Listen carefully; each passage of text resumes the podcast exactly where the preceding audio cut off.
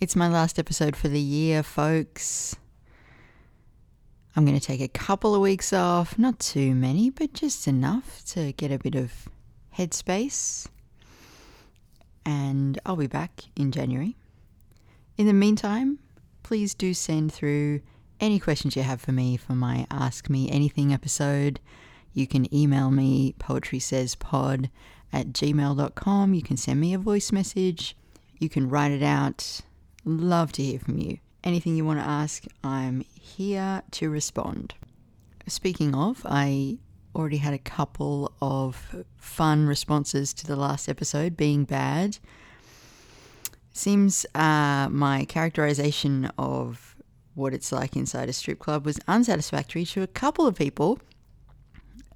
Probably the issue here is that the only strip club I've ever been to was the Canberra Institution Sensations. In amongst the warehouses of Mitchell, there is this, uh, this place exists, and it's kind of like, what if a bikie gang ran a life drawing class? That's kind of the vibe. So yeah, I bit off more than I could chew with that extended metaphor there. Uh, had a long email from Matt, who seems upset about various aspects of what I said. Matt, you're just going to have to fly me to L A so that we can have this conversation in person, because there's too much to address. But at the end of his email, Matt was saying how much he appreciates the opportunity to think through this stuff, and that's all I'm aiming for. Just putting ideas out there. If I get you to think about something in a new way, my job is done.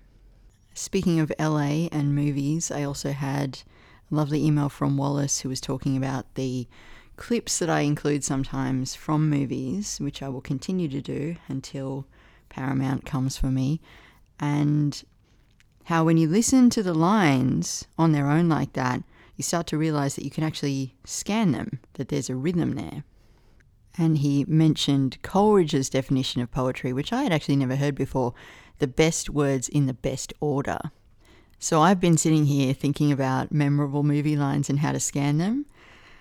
I don't usually do this in public, but it's Christmas. I'm crazy. It's the end of the year. So here goes. Dark Victory, the movie that I was pulling from last week, has the, the line that gets quoted from that is when she says, "I'm young and strong and nothing can touch me." I think that's iambic tetrameter, but I'm not sure how. I tried to scan it and it's like, okay, there's definitely two iams to start with, but then it sort of falls apart. Maybe it's two amphibrachs. Is that a thing that can happen? I was thinking about Jurassic Park. They're flocking this way. Maybe their flocking is an amphibrach and this way is a trochee. Does that work? Harry Met Sally, men and women can't be friends. Clearly that is a headless four-beat line, right? Clearly. I'm definitely right about that. And then I was trying to figure out, you killed my father, prepare to die. But I, I don't know. It's a bitten off way more than I can chew here. Look, the good thing about sitting here trying to figure out how to scan famous lines from movies, the good thing about getting interested in this stuff for a person like me with an obsessive brain is that when I'm trying to figure this stuff out, I'm not obsessing about other things. Other things are safe from my obsessive mind, and this is a very good thing. But if you actually want to hear from somebody who knows what they're talking about and you're missing your scheduled roster of Poetry Says, I would recommend Uh, checking out a little podcast called Versecraft. This guy from, I think he's in Ohio, called Elijah Blumov, has put together this show. I think there's only something like ten, eleven episodes out so far. It's totally different from what I do here. It's completely scripted, and he looks at a poem and he talks about the metrical and formal elements of it and how they all work and how they contribute to the meaning, and he does a super close reading and it's super fucking smart, and I can barely keep up with it. I think maybe thirty percent of what Elijah says penetrates, but it's enjoyable and it's interesting, and occasionally I learn something.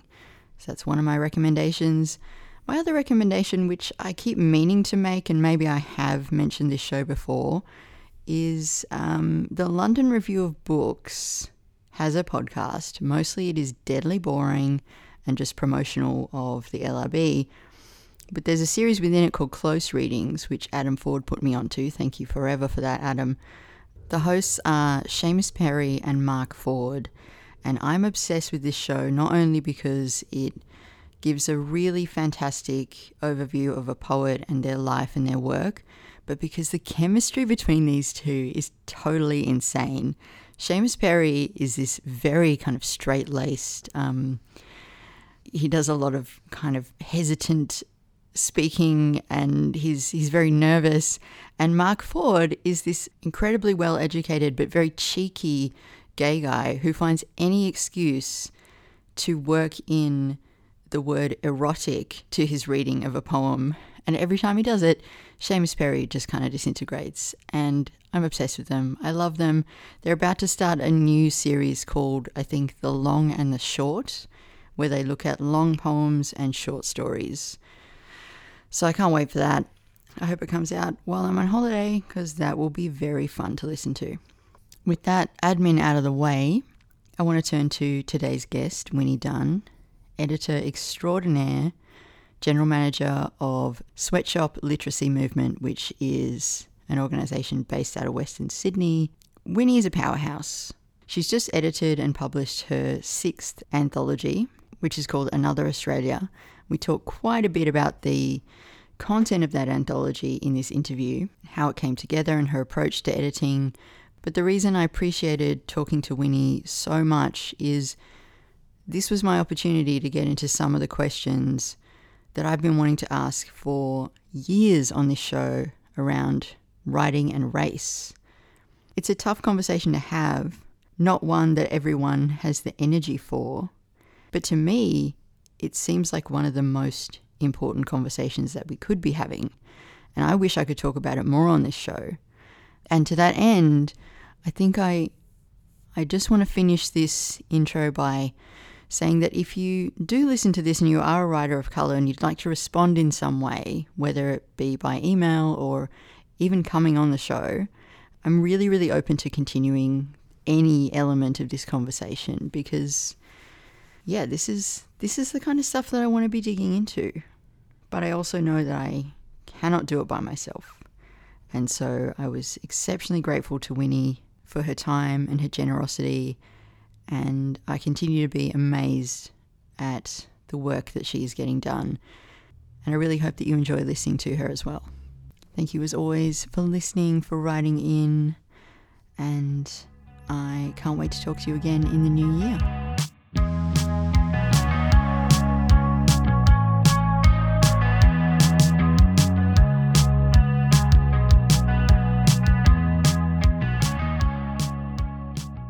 I read in the Sydney Morning Herald that you were once told you needed to get out of Western Sydney if you wanted to be taken seriously in the literary world. Mm. And because I, I think that's quite funny to start with, but um, because Another Australia is about kind of busting myths and challenging myths, I wondered if you could tell the audience a little bit about what are the myths around Western Sydney and what are the realities? Yeah, well, um I grew up in a time where there was a lot of uh, myths and, and stereotypes about uh, Western Sydney, uh, particularly in the, the suburb I grew up in, uh, Mount Druitt, uh, which was known in the twenty tens as a, a place filled with uh, poverty and a lot of ethnics um, and a lot of uh, teenage pregnancies, because there was a T V show at the time or a couple of decades beforehand called Plumpton High Babies. Um, and then during my time in high school, there was also um, the S B S show Struggle Street, in which the first season was uh, centered on a very kind of uh, classic poverty porn stereotype uh, of, Ma- of Mount Druitt, where it just had uh, young people who were on Centrelink, uh, who were using drugs uh, recre- recreationally, um, and obviously had a lot of mental health problems and and, and issues with addiction. Mount Druitt in Struggle Street was very much centred as the kind of arse end of Western uh, Sydney, or Sydney in general, uh, because the opening of that of Struggle Street is a very picturesque Sydney Harbour Bridge, and it zooms through uh, Sydney, and then it ends on a welcome to Mount Druitt sign, and then a fart plays. And nice. So, yeah, that that was the myths of um, Mount Druitt and, and Western Sydney that I grew up around in. And so, of course, when you grow up in that stereotype, you really don't think that that kind of arse end of Sydney is the place where real art and real literature can happen and, and take place, which is ironic because the reality of Western Sydney is that over two million people live in Western Sydney. We make up the largest population uh, in New South Wales. And so we have so many languages, so many experiences, so many stories, uh, so many flavours. Um, and for all of that to be lost because of myths and stereotypes around around class and race uh, is is is quite a tragedy for Australia, really. Yeah, yeah. There's a, a really great paragraph in the piece in Another Australia by L. Fresh the Lion, the hip hop artist, and he writes, "When I started getting known for releasing music and performing publicly, I would field questions from Australian music and entertainment media, as well as Punjabi and Sikh media, asking why I chose hip hop. I think what they were trying to say in a diplomatic way was, why was this Sikh kid making rap music and not working at a seven eleven or driving a taxi or studying to become a doctor, engineer or lawyer? The connection between a young Sikh from Western Sydney and hip hop may not have made sense to people from the outside looking in, but to me, it is harmony." And I mean, I'm talking to you right now. You're in the Sweatshop Literacy Movement offices. You're in a, looks like a podcast studio to me. You got baffling. You've got, you've got, yes. you got the whole set up there. Like yes. Clearly, this is a this is a literary scene that you've built out there. Well, absolutely. And again, talking about the realities of of of art in Western Sydney, so many um, writers and artists are from Western Sydney. I mean, you just quoted L. Fresh, which is uh, he's one of uh, Australia's greatest and well-known rappers in this country, and he's from Campbelltown, which is southwest Sydney, and we have award-winning authors like Doctor Michael Mohammed Ahmed, who's the founding director of Sweatshop, uh, Amani Hayder, who wrote The Mother Wound, which is a tragic but expertly written memoir um, about the the crime that she experienced of her father murdering her mother. Uh, we have, you know, legends like Doctor Randa Abdul-Fattah, Um, who ha- who's uh, does my head look big in this I read uh, in primary school, um, and she's from Blacktown. You know, so many incredible writers um, and artists that I get to work with every day uh, are from Western Sydney, and, and I don't think that's a coincidence. I, I think we have a, a lot to say and a lot to reclaim um, mm. based on those myths that we've been that have been forced upon us for a very long time. Mm. You're being very humble about the work, your own work, your own place in the work there, I feel. But I'm going to press you a little on that and about your role as an anthology editor. This is your sixth, I believe. Started out with The Big Black Thing back in twenty eighteen and then moved through Sweatshop Women, After Australia, and now Another Australia. And you did a you did a twenty twenty-one interview for The Garret. I'm drawing a lot on mm-hmm. other interviews that you've done. And you talked about what you described as the racism inherent in writers being praised simply because they're part of a marginalized group. Mm. And I really pricked up my ears when you started to talk about this. And you talked about how your explicit goal is to improve the work of writers that you edit, but you don't want to just give them, as you phrased it, pats on the head. Mm. Um And to me, I don't, I don't know if you'd agree with this, but it doesn't seem like an overstatement to say that that attitude of pats on the head is still fairly persistent. What do you think would need to change for that to start to shift? Yeah, absolutely. I mean, it's it's funny that you bring that up because um, I'm actually reading the the full manuscript of um The Racial Politics of Multiculturalism in Australia uh, by Professor Ghassan Hage, who's an Arab-Australian um, anthropologist, and it's a republication of his seminal works, so White Nation um, and Against Paranoid Nationalism, and some later writings which will come out in Sweatshop in, in twenty twenty-three. And this was back in like the early mid nineties. He was talking about this fantasy of of white of of whiteness, a, a fantasy of a white nation where white people in Australia center themselves in conversations around uh, race um, and ethnicity and nationalism. Um, and I feel like it is the same within literature. Liter- literature is seen as a predominantly Western English canon. And so whenever we're talking about writers, Uh, so many of them are, are put in a, are put in this limited box of, of what writing should be and what writing looks like and, and what writing sounds like. And that's usually a very kind of monocultural lens on literature. But my goal as an editor uh, throughout learning kind of the basics in twenty eighteen when I first started at Sweatshop with the Big Black Thing Chapter One, all the way up to Another Australia, which was basically uh, very... Uh, renowned and award-winning um, Australian um, authors of colour and, and Indigenous writers. My whole goal throughout that entire process over the six anthologies is to showcase that there's not one monocultural way of literature and how literature is, can be represented or can be undertaken in Australia. I mean, we are multicultural and we are diverse, whether Uh, people who center themselves in that conversation want to admit that or not, or want to control that or not. Um, Australia is what it is.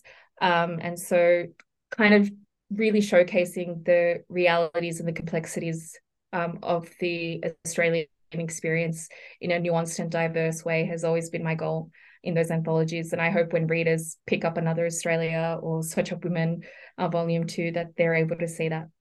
So if we think about anthologies that are put out by major presses, for example, best essays, best poems, whatever, do you feel like there's been a shift over the last little while away from the pats on the head, the tokenistic attitude of the people who put those, those anthologies together? Or do you feel like an anthology like Another Australia is still the only kind of thing doing that work? Yeah, no.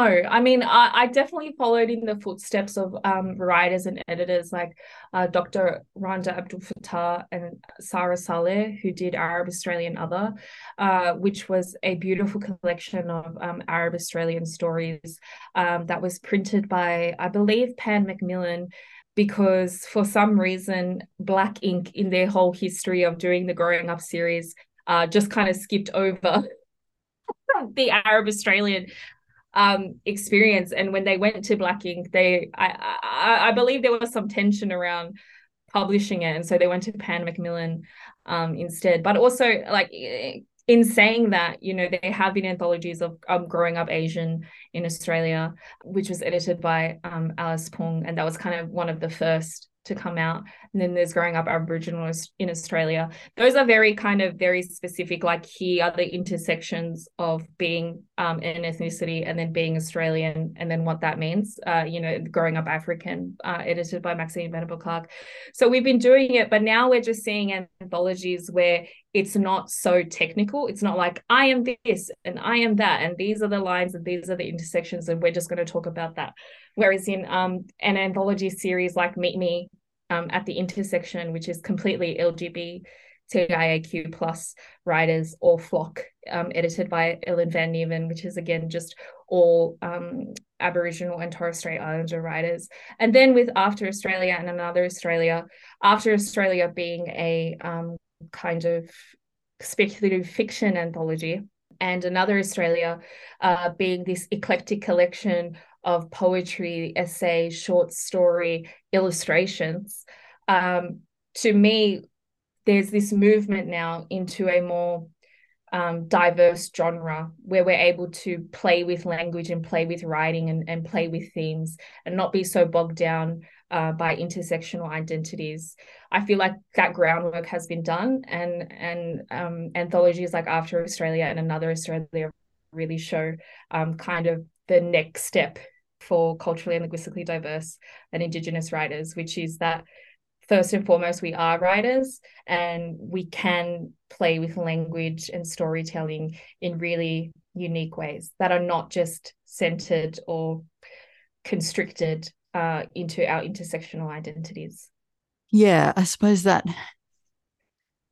like, one of the things that I try to think about when I'm interviewing writers of color on here is like the pressure of representation and that like extra layer of work that writers of color have to do, where it's like, I'm a writer, but I'm going to, my work is going to be seen through this particular lens. And so I've had guests on the show talk about like that working in, in various ways, you know, they feel the pressure to match that expectation, but then they also, and then they want to work against that as well. But then is there is there the permission to do that? So it's exciting to see an anthology like this. It is working.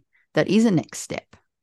Yeah, thank you. I think it's yeah. about releasing that um, burden of representation and reclaiming representations that we want in our own way. Like, I can't think of a more perfect example in Another Australia than Nadi Simpson, who wrote her poems completely in the Yuwalarai language and provided not a direct translation, but a creative translation of what the Yuwalarai meant um, within her prelude, interlude and, and epilogue, uh, which is really, really fantastic and really grounds Another Australia, the anthology, particularly um, in the reality that um, this very complicated nation was and always will be Aboriginal land. And so, yeah, again, it Nadi took that responsibility upon herself, but in such a hopeful and, and creative way, rather than um, feeling forced to have to represent herself and, and her community.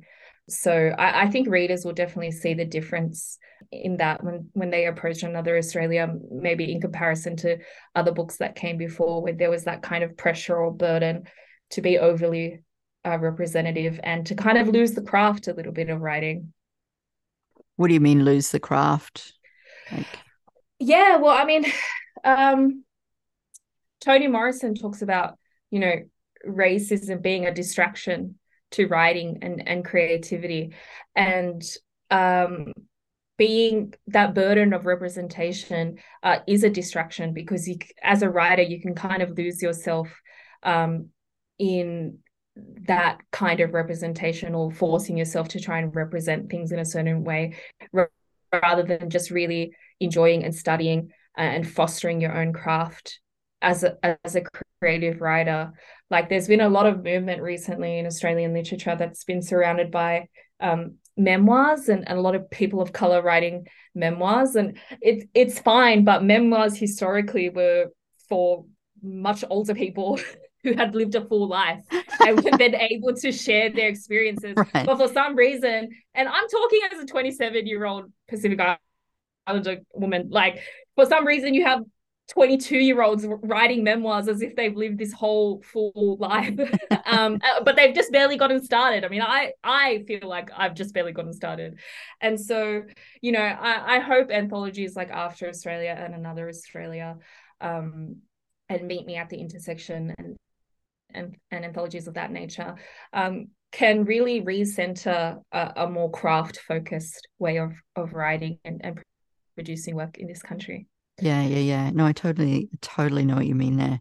Um, I'm thinking too about Annie Tefew's piece. Uh, Anne Marie Tefew was a guest on this show over a year ago now, and I was delighted to see her piece in here.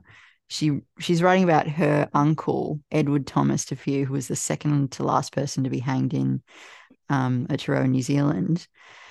And it's a mix. It's a memoir, yes, but it's also, it's a writing back to a poem by James K. Baxter, which kind of uses Edward Thomas's story uh, to essentially make him look like a, a great and important poet. Um, mm-hmm. And he... Uh, juxtaposes that with with an erasure poem of her own, and then she uses interview as well with Edward Thomas Te Whiu's uh, lawyer and mm-hmm. with Moana Jackson, who's a, a lawyer who really understands constitutional law and the Treaty of Waitangi in New Zealand. So, um, yeah, when you're talking about craft, it's like, it's also freedom to play, freedom to experiment, look at these stories and all the complication. Yeah, absolutely. I mean, thank you for that. Annie's piece is, I think, the most perfect example of craft-centered writing, in the sense that not only has she blended um, essay and poetry, uh, but interview. She even plays with the size of the text. Yeah. You know, um, the, the the Latin origin of, of the word text um, actually means to weave. And so that's also where the name kind of sweatshop come, comes from, in, in terms of sweatshops being places where uh, marginalized people are forced to stitch clothing for or fabric for very limited amounts of money. And it's a historically disempowering space, but sweatshop, we use the word um I, I would say subversively um, to make the idea of a sweatshop where we're stitching words a place of empowerment and a place of critical thinking. And so, um, yeah, Annie's piece is just a perfect example of craft-centered writing.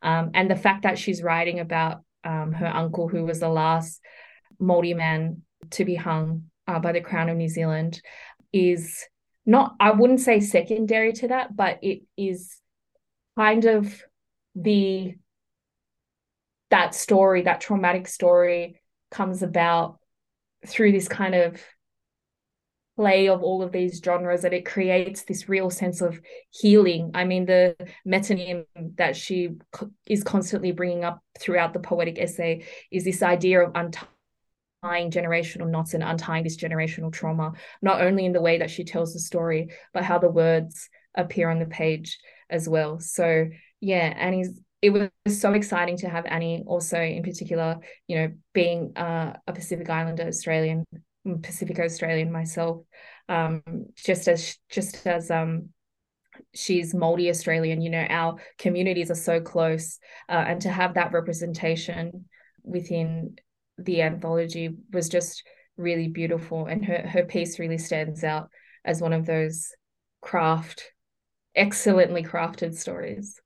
I really want to focus more on you now, Winnie, because you're a very fascinating figure to me. When I first approached you, maybe it was probably the middle of, of twenty twenty-one, um, you were very gracious and you said, yeah, great, love to do an interview, but why don't you talk to one of my writers who I'm including in this anthology? Mm-hmm. And I did, and it was wonderful. But since then, I've been like, thank yeah, you but what, for that, by the way. But what about Winnie? And and like, what is she doing there? Because you're so young, and you seem to have devoted already a huge amount of your life to, like I said, um, building up the literary culture around you. First of all, just concretely, how much of your life is actually devoted to running Sweatshop? Yeah, so on a practical level, uh, myself and Doctor Michael Mohammed Ahmed run Sweatshop uh, four days a week, and then we freelance uh, one, one or two days um, out of that week. Uh, one um, is just because me, uh, myself and uh, Doctor Ahmed are artists and writers as well, and so we don't want to be too constrained by a very classical kind of nine to five working schedule, um, and so we make sacrifices in that regard to be able to do our writing. But also Sweatshop is a is a literacy movement made by artists for artists, and so we always want to center um creative writing uh, and being artists um in everything that we do. And so thank you for that. That was really generous. um, no, no, no. I don't of, think I'm being of, generous of at all. You to say. no, no. I don't think I'm um, overstating things.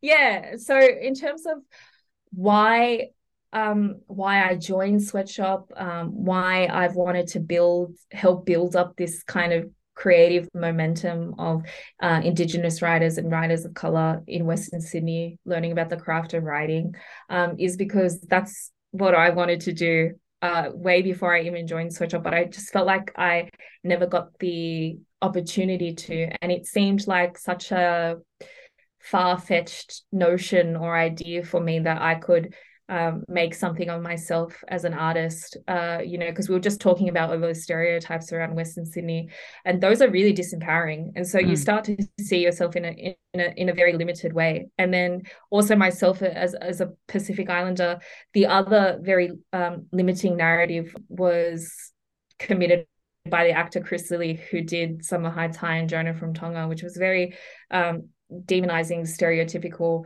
humiliating um, stereotypes of, of Tongan Australians and more broadly Pacific Islanders uh, in Australia. And so again, is it, then there's that other layer of just limiting yourself and seeing yourself in a very limited way. And so it wasn't, it wasn't until I saw Sweatshop and actually saw Doctor Michael Mohammed Ahmed, who was the first kind of other person of colour that I saw in, in an academic institution, that I realised writing and art could be a possibility for me. And that is a phenomenon called mirroring, uh, which was coined uh, by the African-American feminist and scholar uh, Bell Hooks, um, who talks about the act of mirroring, seeing yourself in a position of power um, as an empowering tool to then move out of limiting beliefs and stereotypes that you have about yourself as a very empowering gesture. Um, she uses this example of a young African-American boy who Barack Obama, who was the then president of America, bent down in front of and let the little boy touch his hair. Um, and it's a very weird photo. It, it it doesn't look staged. It just looks like something that was captured in the moment. Um, and the background to that image is that the, the little African-American child had asked President Barack Obama, he was allowed to ask him one question. And his question was, is your hair like mine? And then the president just bent down and said, touch it, see, see for yourself. Um, and, and that child then saw himself, um, you know, touched his hair, felt it, it was the same as his. And he saw himself as one day being the president of the United States because somebody else like him had already done it. And so that's the kind of empowerment that I want to pass on to others in my work at Sweatshop, and which is why I, I find the anthology or the collection of all those writers so fruitful um, and kind of the product of mirroring, because if Doctor Michael Mohammed Ahmed can open that pathway for me, I feel like it's my not only my responsibility but my privilege to be able to open pathways um, for other young emerging writers of colour and, and Indigenous writers to um, see themselves uh, in Australian literature.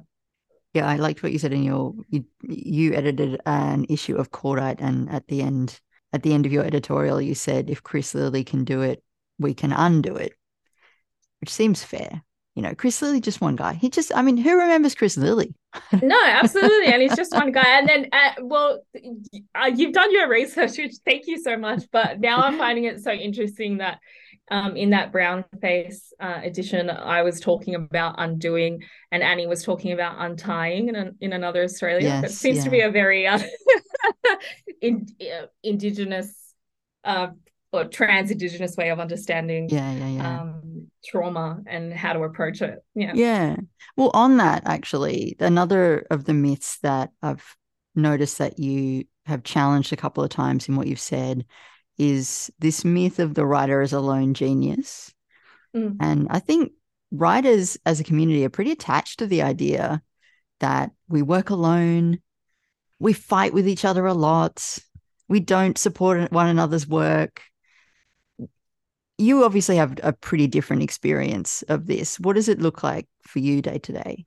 It's inherent in Sweatshop's kind of larger title, you know, Sweatshop Literacy Movement. We're a movement, we're a collective, we're a group of people who are teaching each other and empowering each other to tell stories and to, and to tell stories that create original contributions to knowledge. And that's the purpose of, of literature, to create that original contribution to knowledge. And also culturally speaking, um, we tell stories in community, like in in in, in an actual circle. It's called, the, the process for that is called talanoa. And so it's basically where everyone sits in a circle, everyone's equal, they tell stories and they respond to those stories.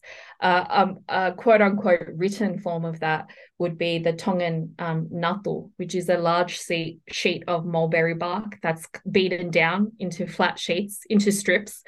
The women in the villages will all do it, and then they'll get together on a Friday or a Saturday and put the strips together and then start painting the history of Tonga onto those sheets together, and they're constantly talking and gossiping throughout this this painting session. They're constantly bringing their work that they've made uh, separately together, um, and so I find I've taken that kind of Dala Noir knuckle making process into the way that I approach making anthologies, because it really is the same thing. It's all these separate writers, all these separate people, all these separate stories, but we all come together and we all get printed into this book together, and we're all able to create original contributions to knowledge that really showcase the realities of Australia and the realities of our experience, because they're together.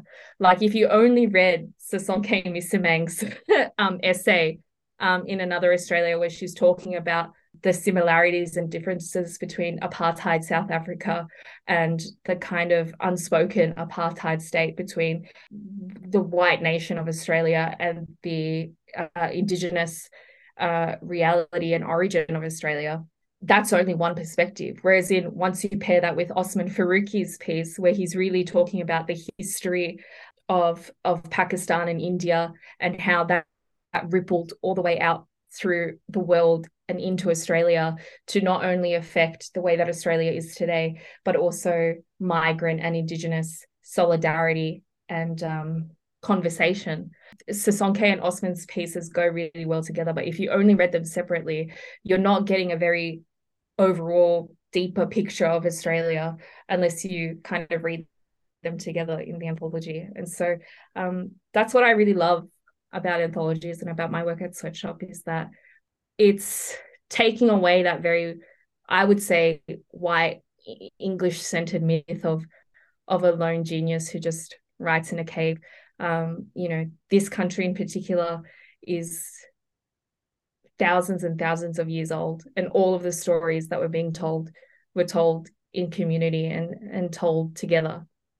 Yeah, I mean, and like I, I just really appreciate the opportunity to ask you some of these questions too, because it's work on your behalf to field this stuff, and um, I'm hyper aware of that in. in doing interviews like this, where we're like actually talking about race at the same time. Like, it's kind of some, sometimes it's like, isn't this kind of the only thing we have to talk about as Australians? Like, we pretty much just need to figure this one out before we can do anything.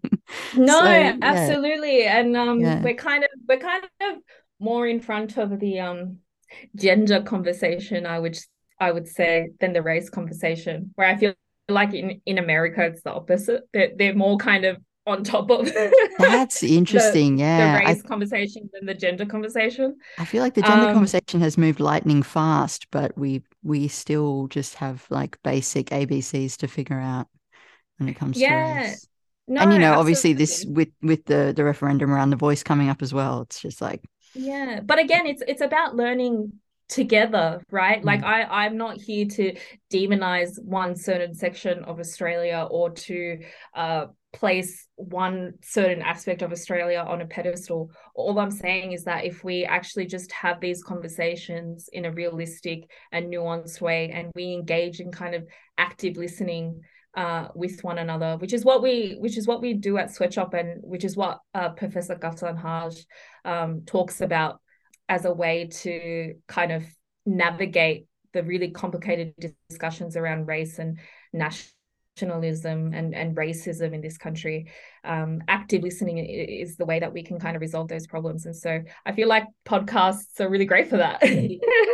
Hey, because they definitely require active listening. Yeah, so, yeah. Look, you know, I know you're we're washing... doing part, Alice. I know you're washing up, walking the dog, uh, maybe doing some Pilates there, but you're also listening to us, and we love that. All right, last last sort of line of questioning. This might be the hardest for you to answer. What about your own writing, Winnie? Where does it, where does it fit in? Because I know that you're a writer too. I've read your poems. And thank you. And um, I know you poetry. have a novel in the. I know you have a novel in the works too.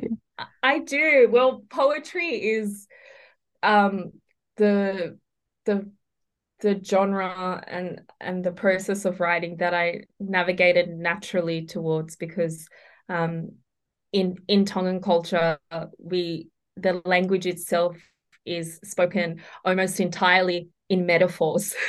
Um, really? And the, yeah. And wow. So you never, in Tongan language, me actually, like I, I speak Tongan, I don't, but well, from what I've heard from my aunties and, and um, and my grandmother is that it's spoken entirely in metaphors, because it's actually rude to ask somebody a direct question.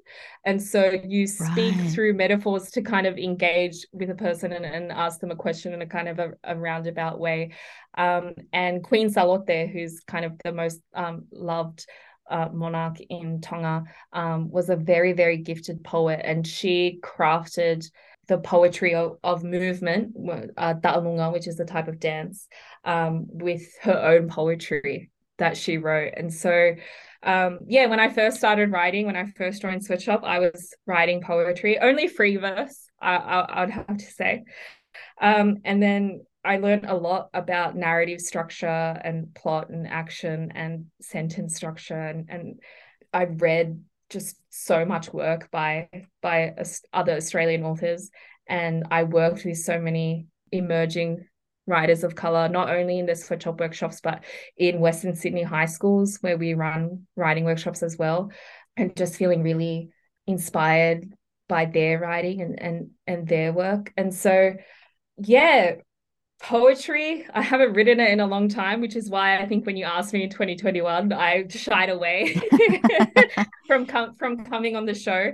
But because poetry is, is so integral to, to my culture, uh, I hope one day I can return to it. But in the meantime, I am working um, on my first debut novel, which should be out in twenty twenty-four. It's called uh, Dirt Poor Islanders, and it's a it's basically a coming of age Um, novel of a young mixed-race Tongan Australian um, girl who is trying to navigate her place in Australia as somebody who who was not only born in Australia, but her parents were born in Australia. And so what does it mean still as somebody who's third generation and kind of very self-hating about her culture to come to terms with her complicated identity and really more personally her very complicated, very large family. Um, and so that's the novel I'm working on. But in the meantime, I really hope listeners will read Another Australia, because um, Shirley Lee and Sarah Saleh, um, who's the award-winning um, poet, who are both in Another Australia, their debut novels are coming out next year. Uh, Shirley's is coming out in March. It's called Funny Ethnics, um, which will be really amazing when it comes out. Um, so proud of her. And then Sarah Saleh is coming out later next year, Songs for the Dead and the Living. And she has a beautiful short story in Another Australia about this big Lebanese wedding. And so, yeah, I, I hope readers enjoy kind of what the next generation of Australian writers have to offer, which I feel like is coming with Shirley very, very soon. You're a master. You're a master at focusing away from yourself and onto everybody else's work. Well, again, that's also very cultural as well. If I could just speak to you in metaphors, uh, I definitely would. But no, yeah, no, no. no, thank thank you so much for um, championing me and being really supportive of my work and um, saying such wonderful things. I really appreciate it. Oh, look, I mean, like the work that you're doing is mind-blowing. And I, I just, yeah, I'm sure you're aware of it. That, of, of the impact that's happening, but like I hope that you I hope that you really feel that as well. So yeah. Oh no, thank you so much. I, I I always still feel like um I have a I have a lot to learn, um and I and I you know it's a real it's also a real privilege to be able to learn um and to be an artist, I think, especially considering because I was the first person in my family to receive an A T A R and the first person in my family to go to university. And so um, I don't take um, all of my success as an artist and all of my education um, as an artist for granted. And I, I feel like that's why I'm, I'm a bit of a deflector, because I just want to bring everyone up yeah. with me um, as I'm as I'm going along. But yeah. yeah that makes sense. Um, Thank you so much. And Alice, what about you? Like, what what what are you working on writing-wise? Why poetry for you? Um, why conversations with poets and other poets? That, wait a minute. Just turning the... It's my podcast now. No, I'm joking. Sweet, sweet. Oh, please.